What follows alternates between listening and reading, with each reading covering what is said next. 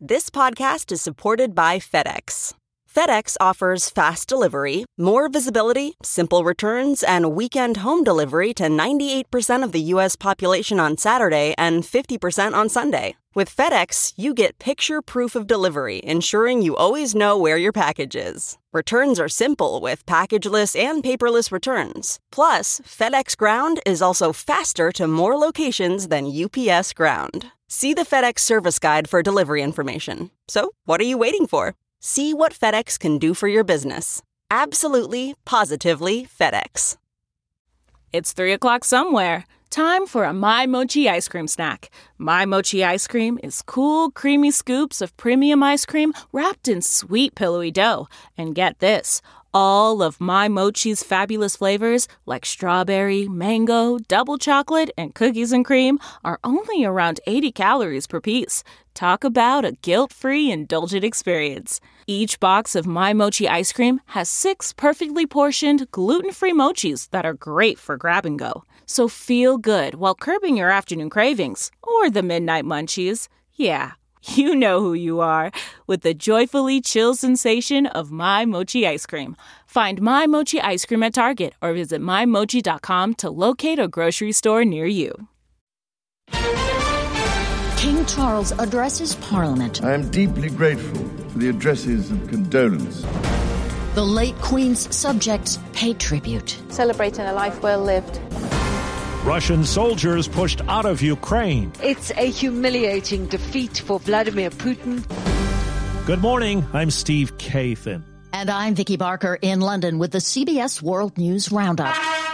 Fanfare in British democracy's most hallowed hall. I pledge my loyalty to you. In ancient Westminster Palace, in the shadow of Big Ben, both houses of Britain's parliament have promised to serve their new king, Charles III. He invoking his late mother, Queen Elizabeth, in pledging his service to them. She set an example of selfless duty, which, with God's help and your counsels, I am resolved faithfully to follow. Queen Elizabeth's body rested overnight in Holyrood House in Edinburgh, Scotland. Charles is there this hour, joining his brothers and sister and members of the public for a procession and vigil. As the royal family mourns, Prince Harry has paid tribute to his late grandmother. CBS's Holly Williams has more. Harry's statement appeared on his website just this morning with a photo of the Duke together with the late Queen. He referred to her simply as Granny and said he was grateful for memories including the first time the Queen met his quote, darling wife and met her great grandchildren. Mourners continue to leave cards and flowers outside royal residences. CBS's Steve Futterman is at Buckingham Palace. Vicky, across the street from the palace at Green Park, thousands and thousands of people continue to show up with flowers, notes, pictures, and a favorite of the Queen, Paddington Bears. This woman was there this morning. The smell of, of all of these flowers is and is really, really poignant, and I think that's something that's never ever going to go. And she was sending a video link to her grandmother. She can't be here, so I'm just uh, showing her on FaceTime. Oh my goodness, and look how moved she is. It's now been announced that the Queen's body will lie in state here in London starting on Wednesday. This woman already making plans. You'd be in the queue for hours and hours. But you're willing to accept that? Of course. She will be joined by hundreds of thousands of others. Vicky? Officials predicting that queue could be 30 hours long. The doors to Westminster Palace will open 24 hours a day until just before Monday's state funeral to give as many people as possible the chance to pay their last respects to their longest serving monarch. Steve? Well, Vicky, there's been a dramatic development in the war in Ukraine, a major setback for Russia. Here's CBS's Deborah Patta. Ukrainian forces have swept through the northeast at breathtaking speed.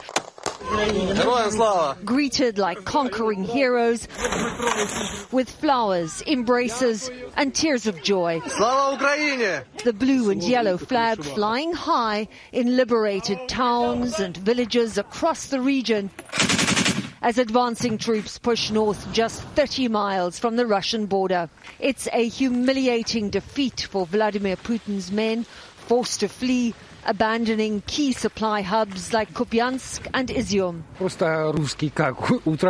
The Russians were here, said Dmitry Hrushchenko. Then suddenly they started shouting wildly and running away. And as the Russian troops ran, fearing they would be surrounded and captured, they left behind the usual trail of destruction, devastation, and the possibility of fresh new crime scenes for police to investigate. Now to California, where thousands of homes are threatened by the largest wildfire of the season east of Sacramento. Correspondent Mark Strassman has more.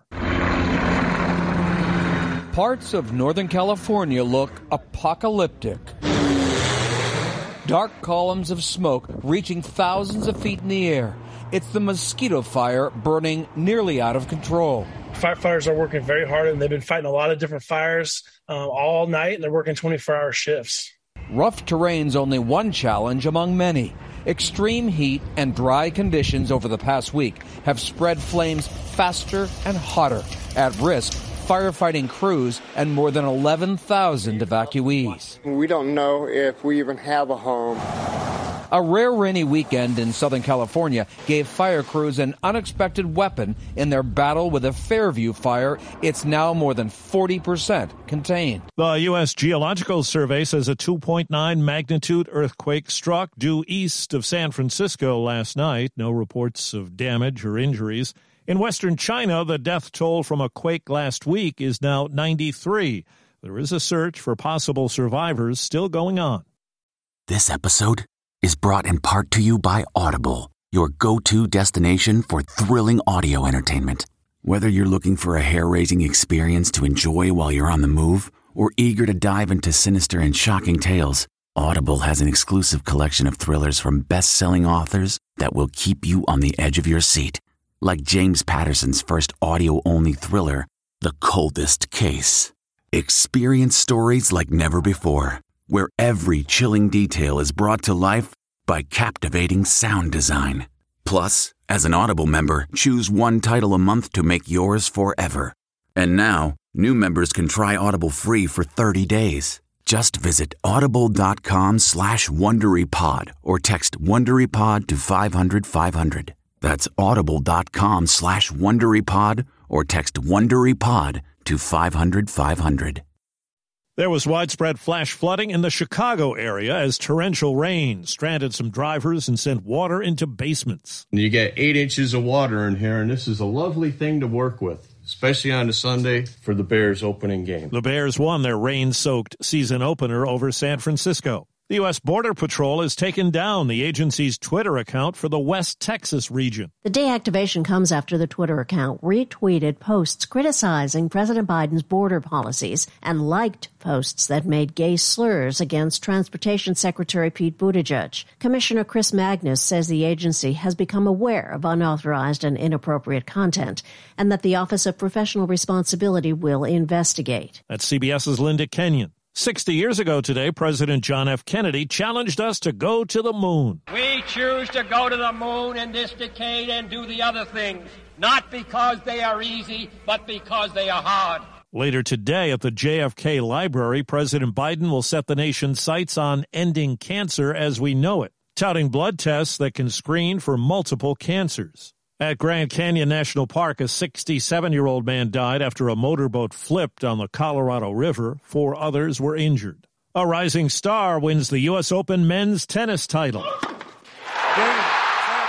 On ESPN, Spain's Carlos Alcaraz won a four set final over Casper Ruud. This is something that I dreamed of uh, since I was a kid to be number one in the world, to be champion of a Grand Slam. And at age 19, Alcaraz has become the top ranked player in the world, the youngest man ever at number one. Sound the gifting panic alarm. We've all been there. You need to find the perfect gift. You have absolutely zero ideas and you don't know where to start. Relax. Now you can use gift mode on Etsy.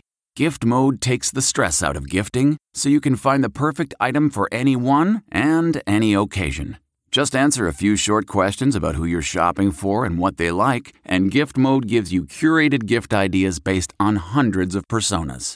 Imagine pages of artisan espresso mugs for the coffee connoisseur in your life Or for the pickleballer, customize paddle covers in every shade imaginable. Etsy's got you covered.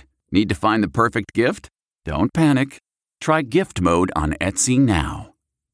Student loan forgiveness, yes. Auto loan forgiveness, no chance. Auto loan delinquencies and repossessions are expected to increase this year by half a million compared to 2019. A lot of these moratoriums have obviously expired. There's no more financial assistance coming through the government, not a lot of different workout plans that are handed through by the government. Chris Benson with the credit union Ent is seeing a product of normalized environments. What we're seeing is the delayed effect. Volume is starting to increase in next 18 to 24 months. Stephen Kaufman, CBS News. Former big league League relief pitcher Anthony Varvaro, a native of New York City, left his baseball career behind a few years ago to become a Port Authority police officer in his hometown. Yesterday, Varvaro was killed in a traffic accident on his way to work the September 11th memorial ceremony. He was 37 years old.